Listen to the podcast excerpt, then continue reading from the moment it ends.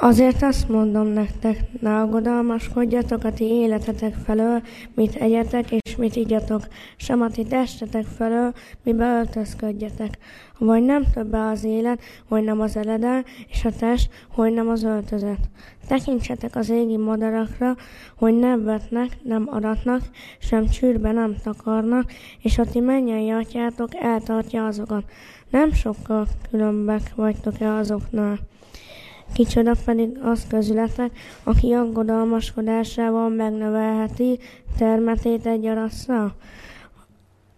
Az öltözet felől is mit aggodalmaskodtok? Vegyétek eszetekbe a mező liliomait, mi módon növekednek. Nem munkálkodnak, és nem fonnak, de mondom nektek, hogy Salamon minden dicsőségében sem öltözködött úgy, mint ezek közül egy. Ha pedig a mezőnek füvét, amely ma van, és holnap kemencébe vettetik, így ruházza az Isten, nem sokkal inkább betiteket, ti kicsinyhitűek. Ne aggodalmaskodjatok tehát, és nem mondjátok, mit tegyünk, vagy mit ígyunk, vagy mivel ruházkodjunk. Mert mindezeket a pogányok kérdezik. Mert jól tudja a ti mennyei atyátok, hogy mindezekre szükségetek van hanem keressétek először Istennek országát és az ő igazságát, és ezek mind megadnak nektek. Ne aggodalmaskodjatok tehát a holnap felől, mert a, mert a holnap majd aggodalmaskodik a maga dolgai felől. Elég minden napnak a ma, maga baja. Nagyon köszönöm Dávidnak, hogy felolvasta azt a szakaszt, amiről majd együtt fogunk elmélkedni. Szeretném köszönteni a testvéreinket, vendégeinket, akik itt vannak. Szeretném köszönteni azokat, akik az online téren keresztül csatlakoznak. A mai napon, ahogy említettem, erről a szakaszról szeretnék veletek közösen elmélkedni, és annak is a legmeghatározóbb verséről, amit itt Dávid fiam az előbb felolvasott. A Szentírásban a hegyi beszéd Máté evangéliumának 5., 6., 7., 8. fejezeteiben található. Meghatározó rész ez rengeteg logikai kapcsolódással.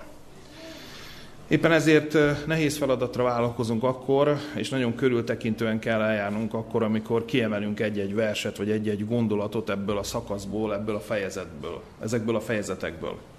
Mert ezek annyira összefüggőek, annyira összekapcsolódnak, hogy még az ötödik fejezetet megelőzően is találkozunk olyan gondolatokkal, igékkel, amelyek összekapcsolhatóak ezzel az 5., 6., 7., 8. fejezettel.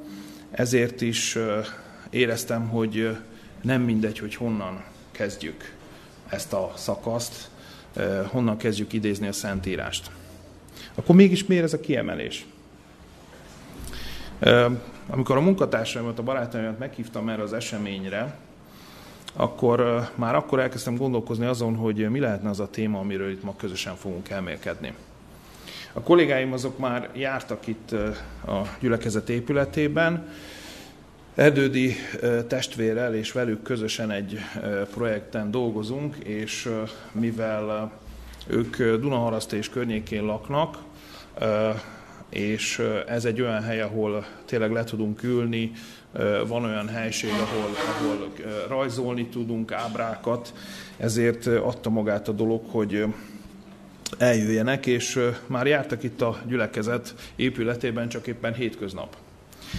Úgyhogy egy ilyen alkalommal, amikor rátértünk volna a megbeszélésünk tárgyára, egy picit beszélgettünk a bennünket körülvevő világról, történésekről, mi vesz bennünket körül. És emlékszem, hogy az egyik kollégám János említette meg az egyik kedvenc mondását, hogy mi szerint mindenki a saját szintjén nyomorog. És külön hangsúlyt adott ennek a gondolatnak az, hogy amikor elmondta, akkor még egy kicsit így el is gondolkozott, és azt mondta, hogy hm, mennyire is igaz ez a gondolat. Ez a jelenet beugrott nekem egyszer vezetés közben, és elkezdett foglalkoztatni a gondolat, hogy ez a jelenség akár a társadalmunkra, akár az egyéni életünkre, akár más országokra ugyanúgy vonatkoztatható, ugyanúgy igaz, és mint ilyen érdekelt, hogy, hogy miért általános ez ma. Illetve van Istennek valami válasza erre? Van Istennek valamilyen útmutatója? Hogy egy ilyen helyzetben itt és most mi, a 21. századi keresztények, mit mondunk, hogy reagálunk, mit, mit tudnánk válaszként mondani, akik így gondolkodnak. A válasz az hamarabb jött, mint gondoltam, és nagyon hamar uh, Isten ráirányította a figyelmemet Máté evangéliumban a katolik fejezetének a 33. Uh, versében.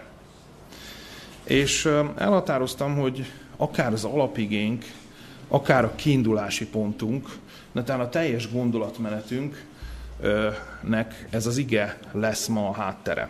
Sőt, ha Isten lelke tud munkálkodni a szívünkben, akkor nem csak a mai nap háttere lesz ez az ige, hanem talán egy kicsit ennek a szemüvegén keresztül tudjuk nézni a körülöttünk lévő világot. Ahogyan azt említettem, egy logikailag és gondolatilag ennyire összefüggő szakaszból nagyon nehéz kiemelni valamit, és nem is gyakorlat. Nem gyakorlat, hiszen a Bibliából nem szoktunk csak úgy fölkapkodni dolgokat. Az angolban van erre egy nagyon jó kifejezés, a cherry picking, amikor így kiszeregetem be a magamnak azokat a dolgokat, amik nekem úgy nagyon tetszenek. És ha megnézzük Máté evangéliumának 5., 6., 7., 8. fejezetét, a hegyi beszédet, akkor ott több összefüggő, de ugyanakkor külön választható témákról is beszél Jézus. A hegyi beszédben felbukkan a mi atyánk, mint mintaimádság, ilyenek a boldog mondások. Jézus beszél ezekben a sorozat, vagy e, ezekben a versekben a mennyeknek országáról, ha ugyan nem ez a hegyi beszéd egyik központi gondolata. Beszél a könyörületességről, beszél a bőjtről, beszél az adományozásról, beszél a megbocsátásról, az emberek egymáshoz való helyes viszonyulásához. És persze beszél az élet kihívásairól és nehézségeiről is. Nincs új a nap alatt. Ezt a fiatalokkal is megállapítottuk a, az ifi szombatiskolán, és Tudjuk azt, hogy a, ez a nincs új a nap alatt, ez egy bibliai szöveg.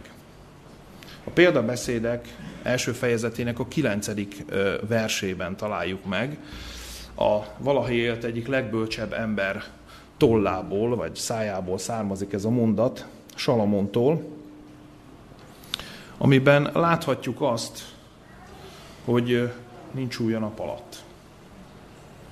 Szóval valóban nincs új a nap alatt, hiszen azok az emberek, akik közel 2000 évvel ezelőtt, ott a hegyi beszédnél, ott voltak Jézus körül, ugyanazokkal a meghatározó kérdésekkel, kételyekkel, problémákkal szembesültek, amivel a mi, a saját korunk emberei is. Mi lesz velünk? Mit hoz a jövő? Mi vár ránk? Sokszor érezhetjük fenyegetőnek azt a sok változót, ami körülvesz bennünket, ami bizonytalanságot gerjeszt, ami bizonytalanságot áraszt. Jött egy világjárvány. Emlékeztek rá? Álltak itt a szószéken olyanok, akik azt mondták, hogy ó, hát ez Kínában van, nem kell vele foglalkozni.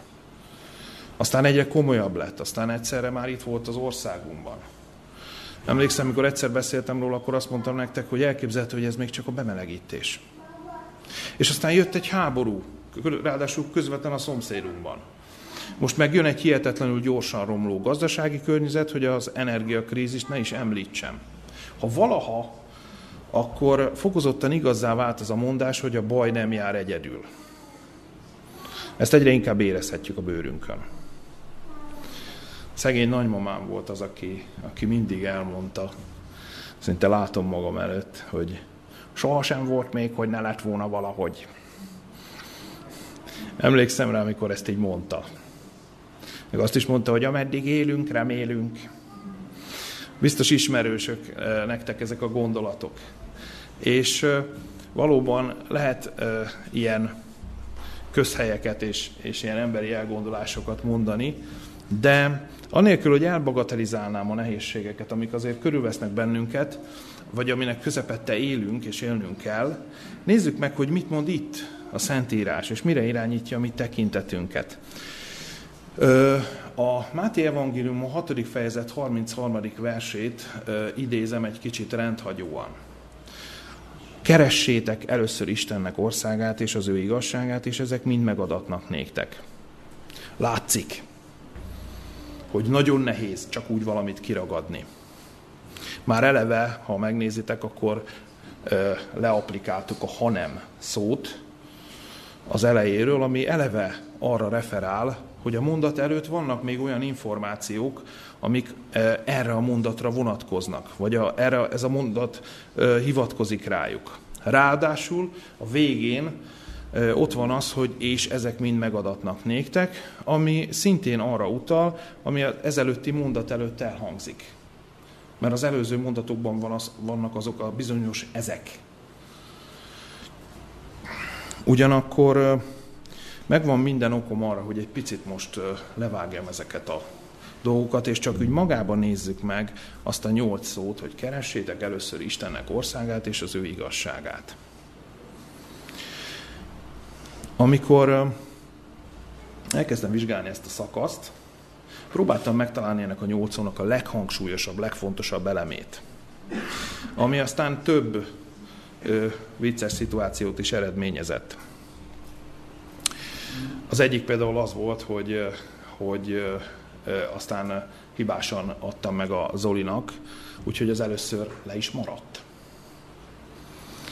Aztán folytatódott a dolog azzal, hogy akármilyen nyelven nézzük meg ezeket a szavakat, vagy ezt a felszólítást, szinte egyértelműen látszik, hogy az először szó lehet ennek a gondolatnak a súlypontja.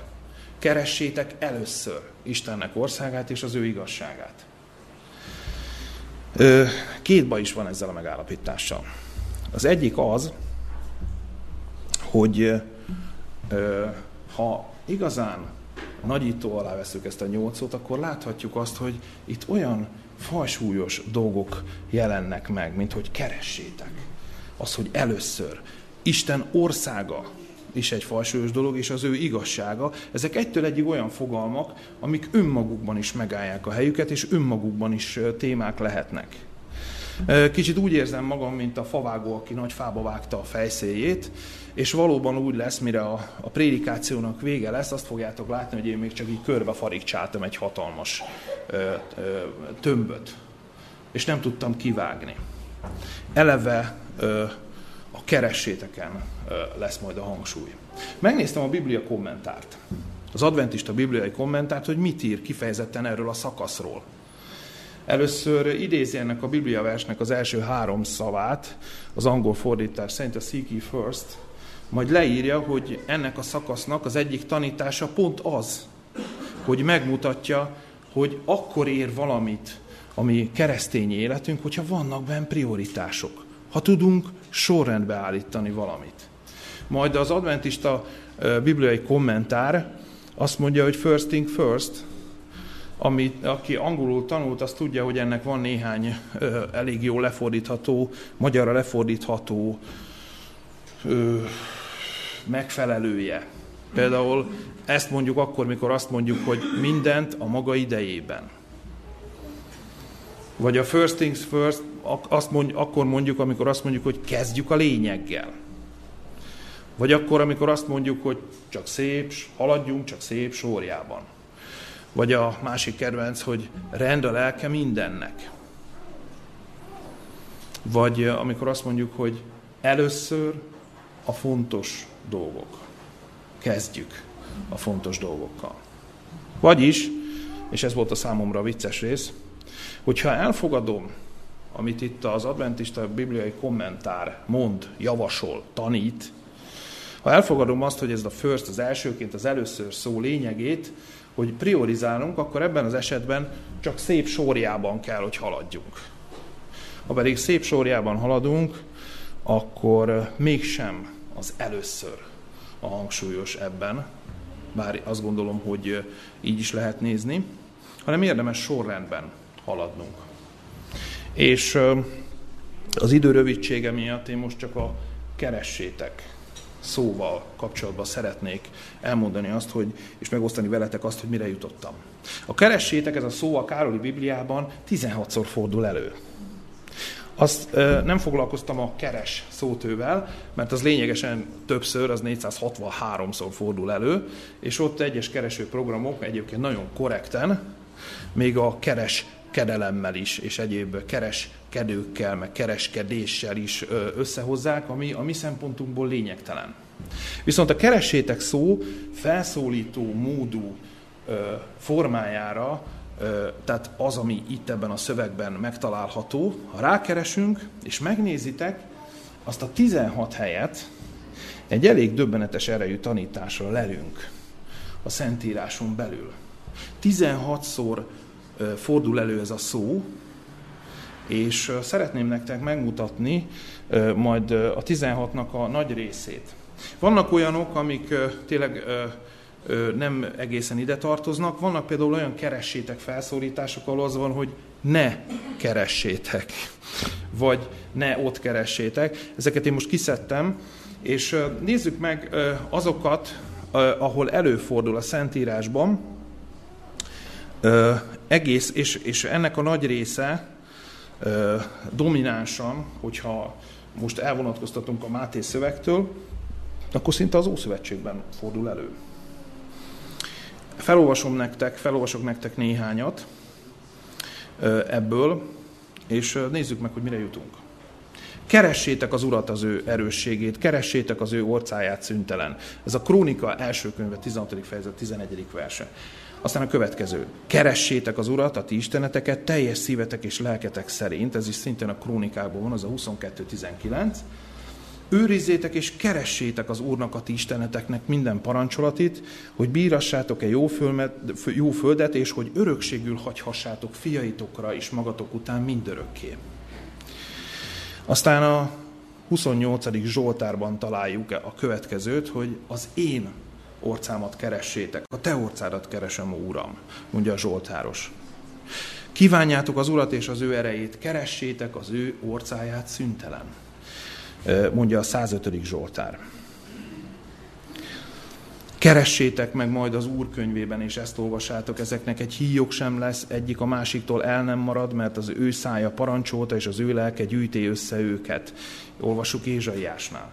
Keressétek az Urat, ameddig megtalálható, hívjátok őt segítségül, amíg közel van. Ez az egyik legismertebb keressétek ige, Ézsaiás 55. fejezet 6. versében.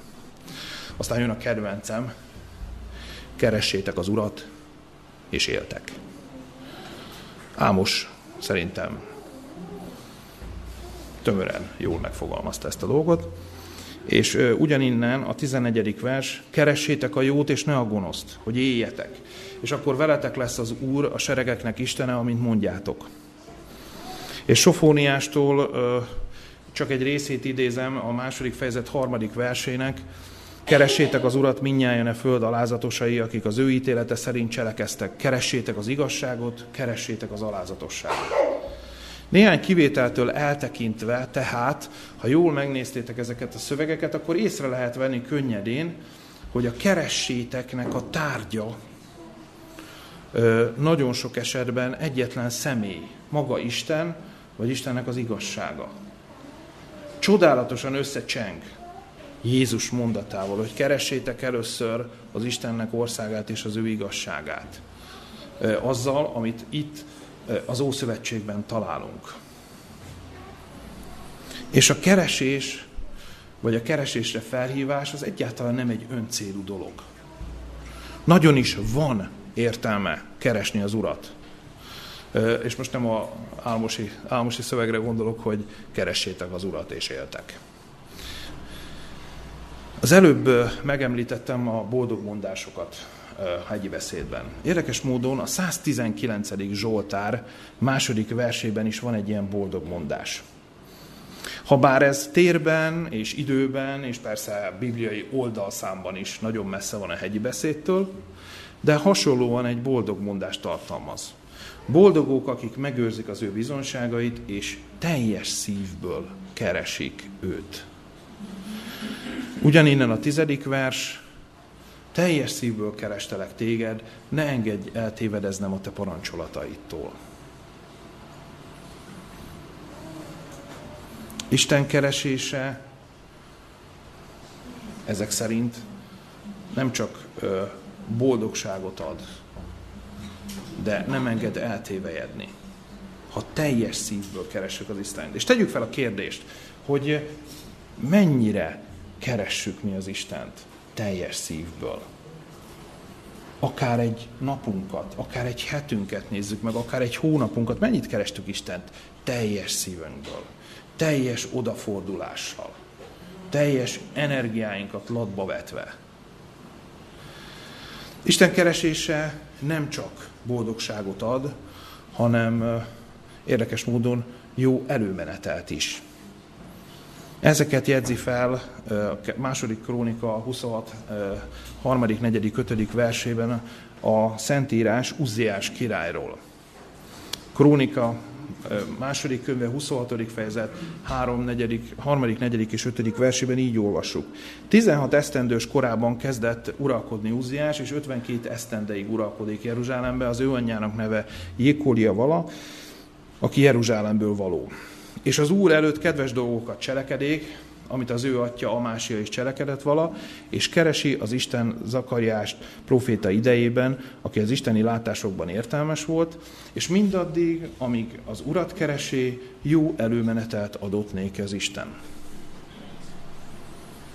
Hasonlót jegyez fel a Szentírás Ezékiásról is. A Krónika második könyvének 31. fejezetében, a 20-as és a 21. versben olvassuk, hogy és így cselekedik Ezékiás egész Judában, ami jó, igaz és helyes volt az Úr előtt, az ő Isten előtt, azt műveli. És minden munkában, amelyet elkezdett az Isten házának szolgálatában, a törvényben és a parancsolatban, keresvén az ő Istenét, teljes szívvel járt el, és ezért szerencsés vala.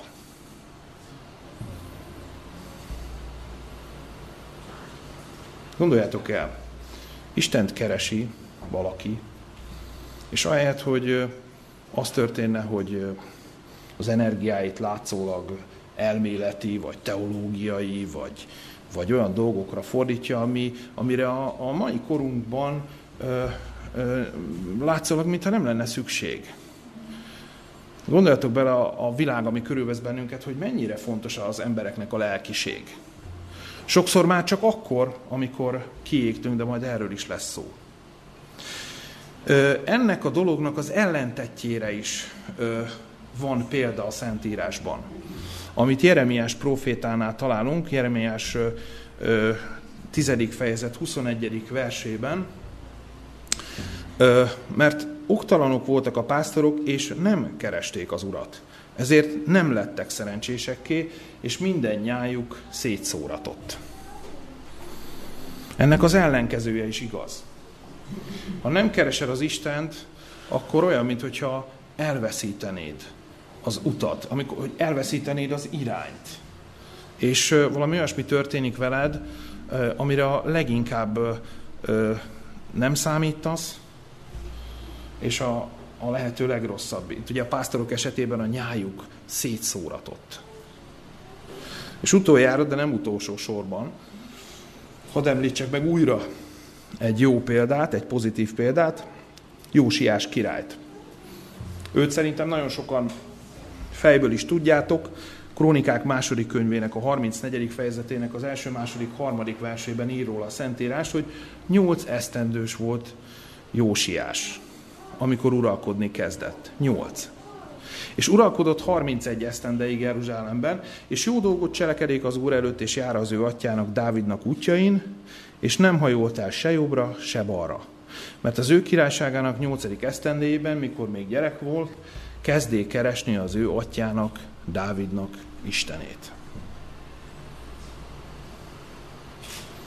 Van itt közülünk valaki, aki 8 éves? Beépített embereim tudják nagyon jól, hogy tudom, hogy van köztetek egy hat és fél éves. Egy olyan fiú, igen, aki hat és fél éves. Egy pillanatra kijössz ide hozzám?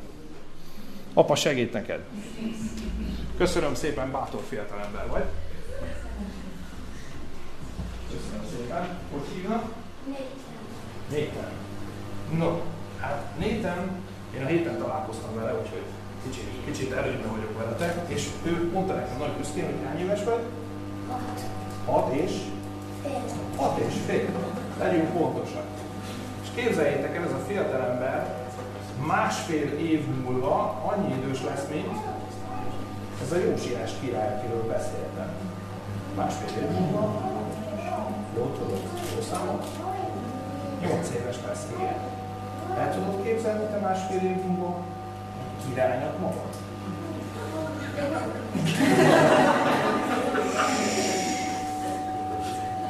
És ez, a, ez, amire mi azt mondjuk, hogy gyermeki hit. És ezt nem szabad keverni. Nem csak azért, mert Isten tiszteleten vagyunk, hanem mert nagyon nagy dolgot mondtál, hogy nagyon szépen köszönöm, hogy kijöttél ide, nagyon Köszönöm. Sokat tanítottál nekünk. Láttátok, amit ez a kis gyerek tett? Elmondom nektek, hogy ti nem vagytok erre képesek. Nem vagytok rá képesek. Minden kételj nélkül el tudja képzelni azt, hogy az lesz, ami lesz. És tudjátok, hogy miért? Hát Jézus róluk mondja azt, hogyha nem lesztek olyanok, mint ezek a kicsik közül egy, aki így megteszi azt, és hiszi azt, akkor érdemes egy kicsit felülbírálni a hitünket. Köszönöm szépen, Néten, nagyon, nagyon, nagyon köszönöm. Nagyon köszönöm. Nyolc esztendős volt Jósiás, amikor uralkodni kezdett, és 31 esztendeig uralkodott. Abban az időben több évtizedet uralkodni egy királynak, az egy nagyon nagy dolog volt. Ha elolvassátok a királyok első-második könyvét, ez tele van azzal, hogy, hogy szinte még valaki a tróra sem lépett, és már távoznia is kellett, vagy ilyen, vagy olyan okok miatt. Ő viszont 31 éven keresztül uralkodott, és miért? Mert azt jegyzi fel róla a Szentírás, hogy mikor még gyermek volt, amikor mi még csak ilyen kedvesen megmosolyogjuk, amikor még gyermek volt, már akkor kezdé keresni az ő atyának, Dávidnak az Istenét. Nem lehet elég korán keresni Istent. Ebből ez a tanulság. Van valami, amit még érdemes megjegyezni Isten keresésével kapcsolatban. Ez nem egy bujócska. Itt nem arról van szó, hogy Isten nem megtalálható nem észrevehető, az ember pedig, hogyha van kedve, ideje, indítatása, akkor keresheti Istent, hogyha úgy gondolja. Nézzétek meg a 14. Zsoltárnak a második versét. Az Úr letekintett a mennyből az emberek fiaira, hogy meglássa, ha van-e értelmes és Istent kereső. Isten keresését és Isten és ember egymásra találását ne úgy képzeljük el tehát, hogy az ember aktívan keres, és hogyha szerencséje van, akkor megtalálhatja az Istent. Isten pedig mindeközben passzívan vár. Ez a szöveg itt egy picit így felvillantja azt, hogy ki ez az Isten. Hogy az Isten ugyanúgy vár, figyel bennünket. Meglássa, hogy van-e értelmes, Isten kereső ember a Földön. Jézus nem ugyanezt mondja? Amikor azt mondja, hogy vajon amikor a embernek fia visszatér, akkor talál-e hitet a Földön? Talál-e ilyen embert, aki Istent keresi? Mert ő igenis figyel, ő is keres, és ő is vár bennünket. Nézzük meg a példabeszédek 8. fejezet 17. versét. Mit mondott Isten? Én az engem szeretőket szeretem, és akik engem szorgalmasan keresnek, megtalálnak. Példabeszédek 8. fejezet 17. verse. És képzeljétek el, hogy ő, ő, ő drukkol nekünk. Nemrégiben voltam egy nagyon furcsa helyzetben. Valakinek segítenem kellett, nem volt hozzá sok kedvem, valakinek segítenem kellett, és valahogy úgy jött ki ez a dolog, hogy abban a dologban csak én tudtam segíteni. Bárki más próbálta volna, nem tudott volna abban a dologba segíteni, annyira speciális volt. És azzal kellett szembesülnöm, hogy az illető azért drukkol, hogy ez nekem ne sikerüljön. Fölmerül a kérdés, hogy akkor miért kértél meg? Nem? Itt viszont Isten nekünk drukkol. Jeremiás könyve 29. fejezet 13. versében ott van, hogy és kerestek engem, és megtaláltok, mert teljes szívetekből kerestek engem. Isten megtalálható, ha teljes szívből keressük. És nem csak, hogy drukkol, hanem meg is tart, és velünk is tart ebben a dologban. A Zsoltárok, a 9. Zsoltár 11. versében azt olvassuk, hogy azért te benned bíznak, akik ismerik a te nevedet, mert nem hagytad el azokat, Uram, akik téged keresnek. Más helyen, ugyanezt megerősítve, azt olvashatjuk Jeremiás siralmainak a harmadik fejezetének a 25. versében, hogy jó az Úr azoknak, akik várják őt, és a léleknek, amely keresi őt. Rengeteg példát, igét lehetne még sorolni annak az alátámasztására, hogy miért és, és miért ennyire jó Istent keresni. Vannak itt a teremben olyanok, akik nem csak a Szentírásból, hanem a saját személyes életükből is tudnának hozni olyan példákat, olyan tapasztalatokat, amelyek ugyancsak megerősítek azt.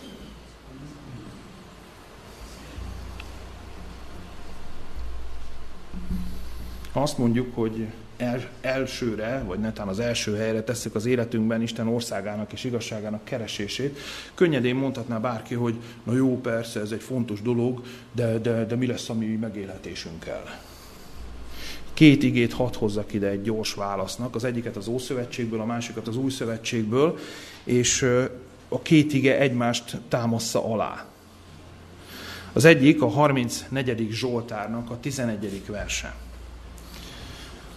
Akik az Urat keresik, semmi jót sem nélkülöznek. És ez összecseng Lukács evangélium a 22. fejezetének a 35. versével, ahol Jézus megkérdezi a tanítványokat egy korábbi tapasztalatukról. Mikor elküldtelek benneteket erszény, táska és saru nélkül, volt-e valamiben fogyatkozásotok? Ők pedig mondának, semmiben sem. Akik az Urat keresik, semmit nem nélkülöznek. Sok bibliai példa van arra, hogy Isten milyen hatalmas kézzel képes megáldani az őt keresőket. Ott van Jobb, akiről a szombatiskolában tanultuk, akit rengeteg csapás ért, és mégis, miután Istenbe, és csak is Istenbe kapaszkodott, Isten sokszorosan kárpótolta őt az őt ért veszteségért. Aki, és ez nem kell ószövetségi pátriárkának lenni, aki pedig gyakorlati keresztényként éli az életét, szintén be tud számolni nagyon sok olyan tapasztalatról, ami, ha kell, rá tud cáfolni magára a matematikára, rá tud cáfolni magára a közgazdaságtanra, és rá tud például cáfolni a fizikára,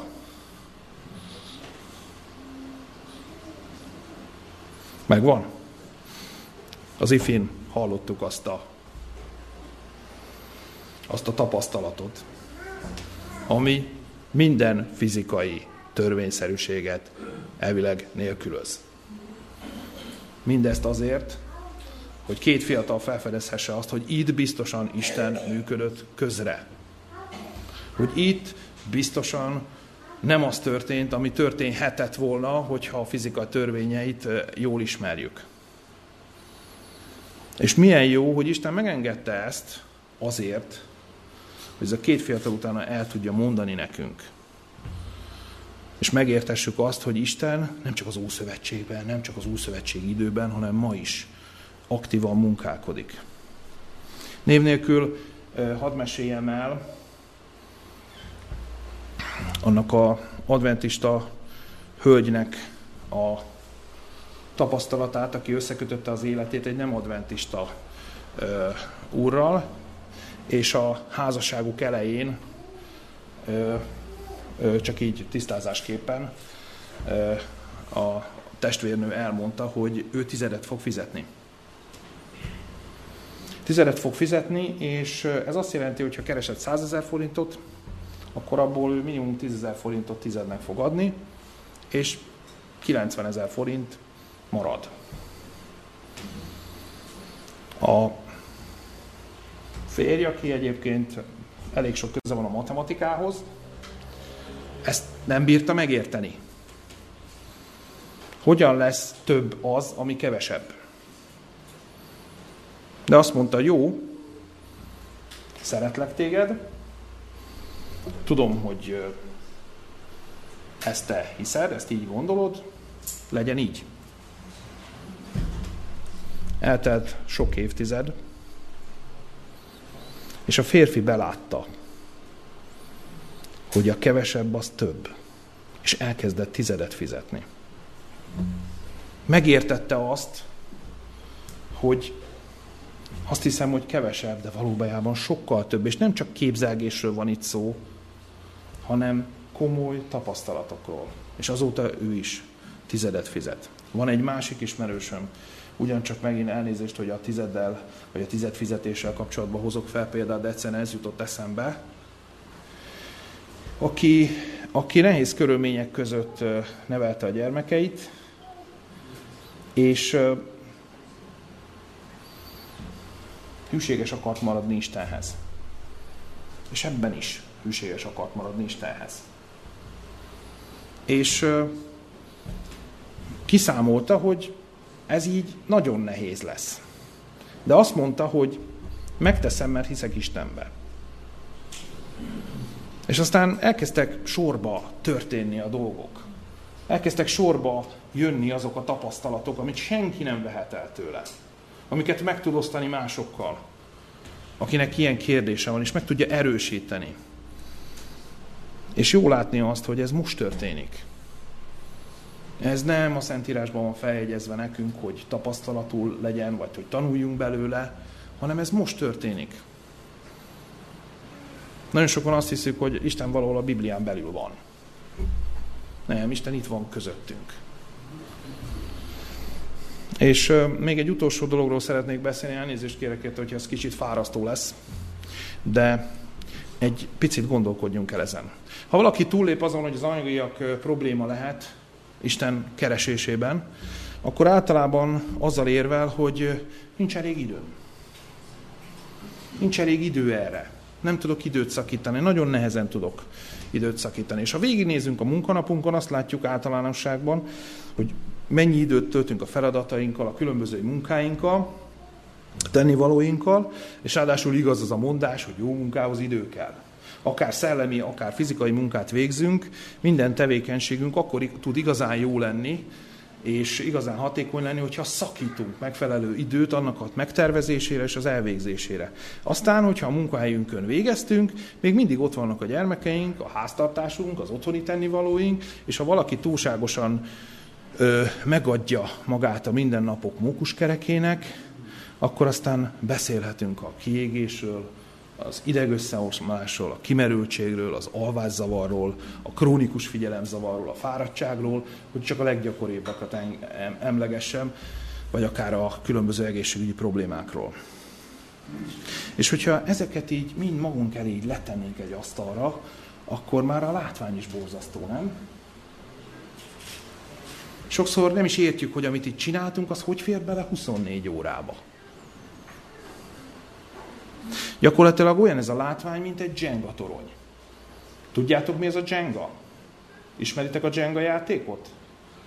Ugye ez egy olyan játék, ami ilyen fakockákból állítható össze, hármat így, hármat így, hármat így, hármat úgy, és ebből lehet építeni egy tornyot.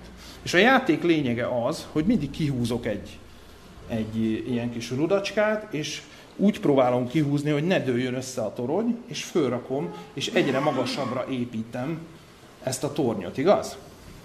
Aki dzsengázott, az tudja, hogy ez hogy működik. Az a lényeg, hogy ne dőljön össze a torony, és egyre magasabb és magasabb legyen. No most mi ezt csináljuk az életünkkel. Belegondoltatok ebben már valaha? És ugye, mikor ér véget a játék? Amikor összedől, köszönöm. amikor így összedől az egész. Az nyeri meg a dzsengát, ahogy szoktuk volt mondani, aki, aki nem rontja el a végén. Tehát aki a, az utolsó olyan, aki kihúzott valamit és fölrak, hogyha a kihúzáskor nem dől össze a torony, meg hogyha a fölrakáskor nem dől össze a torony, de mondjuk összedől, akkor az nyeri meg, aki előzőleg benne volt ebbe a játékban. Tehát nem kell nagy bölcsességet mondani hozzá, ugye ezt mondtuk is, hogy akkor lesz ennek a játéknak vége, amikor így összedől a torony. Akkor most nézzük meg az őrültségnek a definícióját, amit Einsteinnek szoktunk tulajdonítani.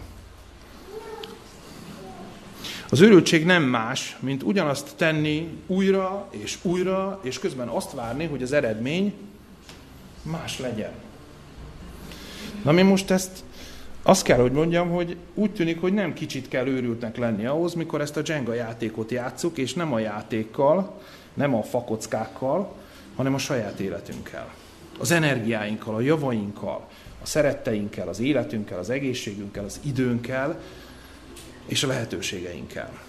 És akkor jön valaki, aki azt mondja, hogy ö, valószínűleg rosszul priorizálsz. Rossz a sorrend. Ez az.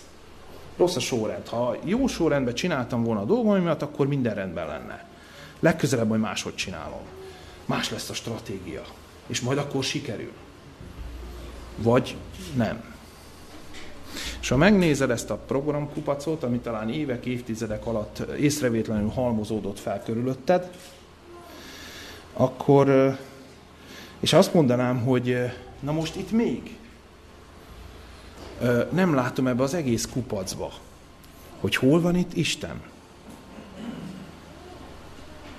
És akkor te, mint egy rutinos, jó Jenga játékos, elkezdesz keresni réseket, hogy hova tudod még berekni az Istent.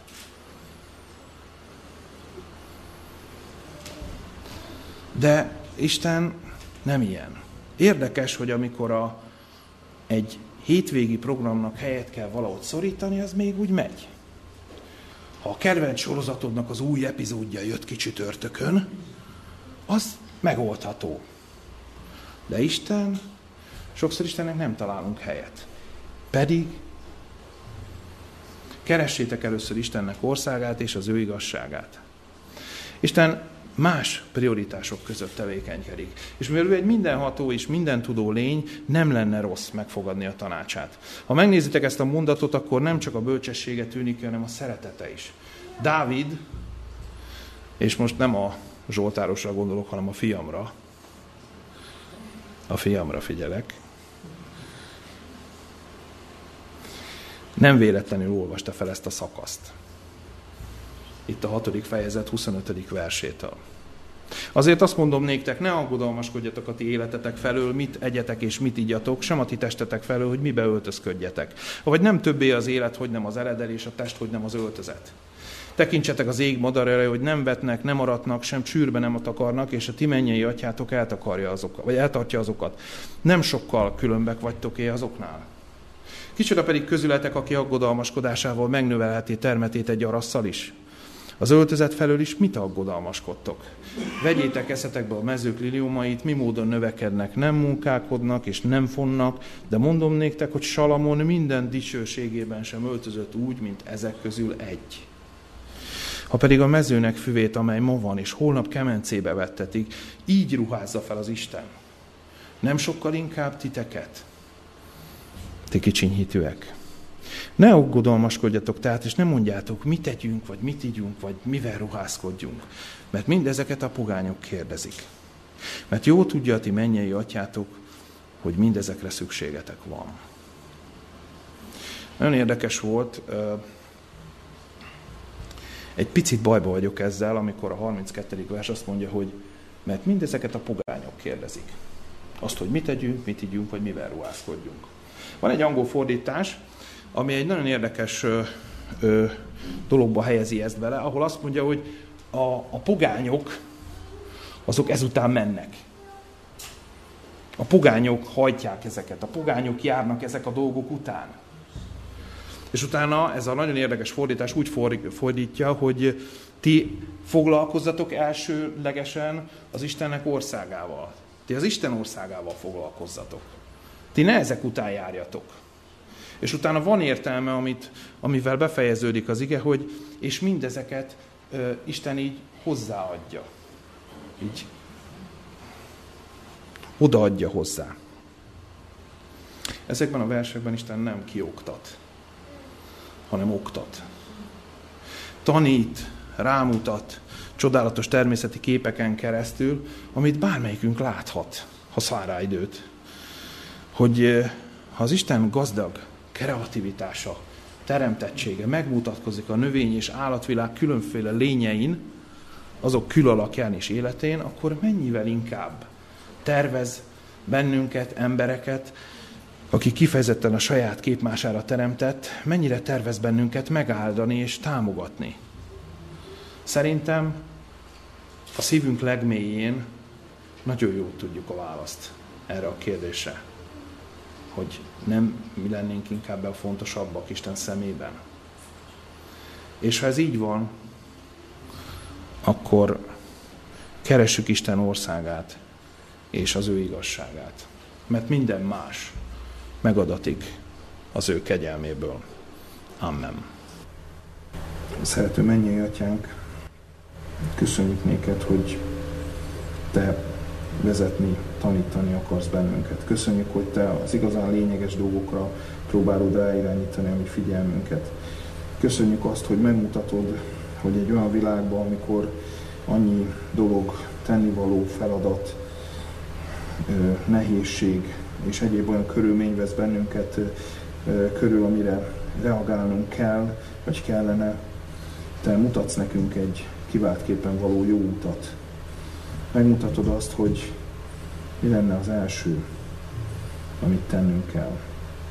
Te látod azt, hogy sokszor a nap végén nagyon fáradtan érünk haza, de minden egyes nap végén hálát tudunk neked adni. És minden egyes nap elején fel tudunk úgy kelni, hogy neked adunk hálát egy új ébredésért, egy új napért, egy új kezdetért, amikor neked terved van velünk. Ezt a tervet nem fogjuk látni, ha csak nem vagyunk tisztában a te szándékoddal. Nem fogjuk érteni, ha csak nem keresünk téged, ha nem vágyunk a te országodba, ha nem keressük a te igazságodat.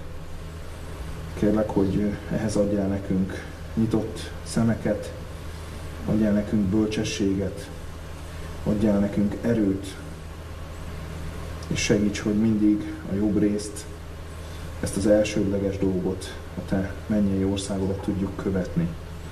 Segítsél meg bennünket, hogy mindig tudjuk tisztán látni a célt, pontosan azért, mert nem vesszük le róla a tekintetünket. Segíts, hogy minden gondolatunkban, minden tervünkben, minden utunkban te legyél az, aki vezetsz, aki segítesz, hogy mindig ezen a célon tartassuk a szemünket. Köszönjük, hogy megmutattad, köszönjük, hogy tanácsolsz bennünket, és köszönjük azt, hogy Szentíráson keresztül láthatjuk azt, hogy a te keresésed, a veled való közösség, az mindennél jobb, ami számunkra, hiszen te áldásokat, ajándékokat előmenetelt, és minden jót, amit elgondolni se tudunk, készítesz a mi számunkra, hiszen te szeretsz bennünket, te magad vagy a szeretet. Köszönjük, Atyánk, hogy támaszkodhatunk rád, arra kérünk téged, hogy te légy velünk, és te mutasd továbbra is az utat. A te kegyelmedből kértük ezt, Atyánk. Amen.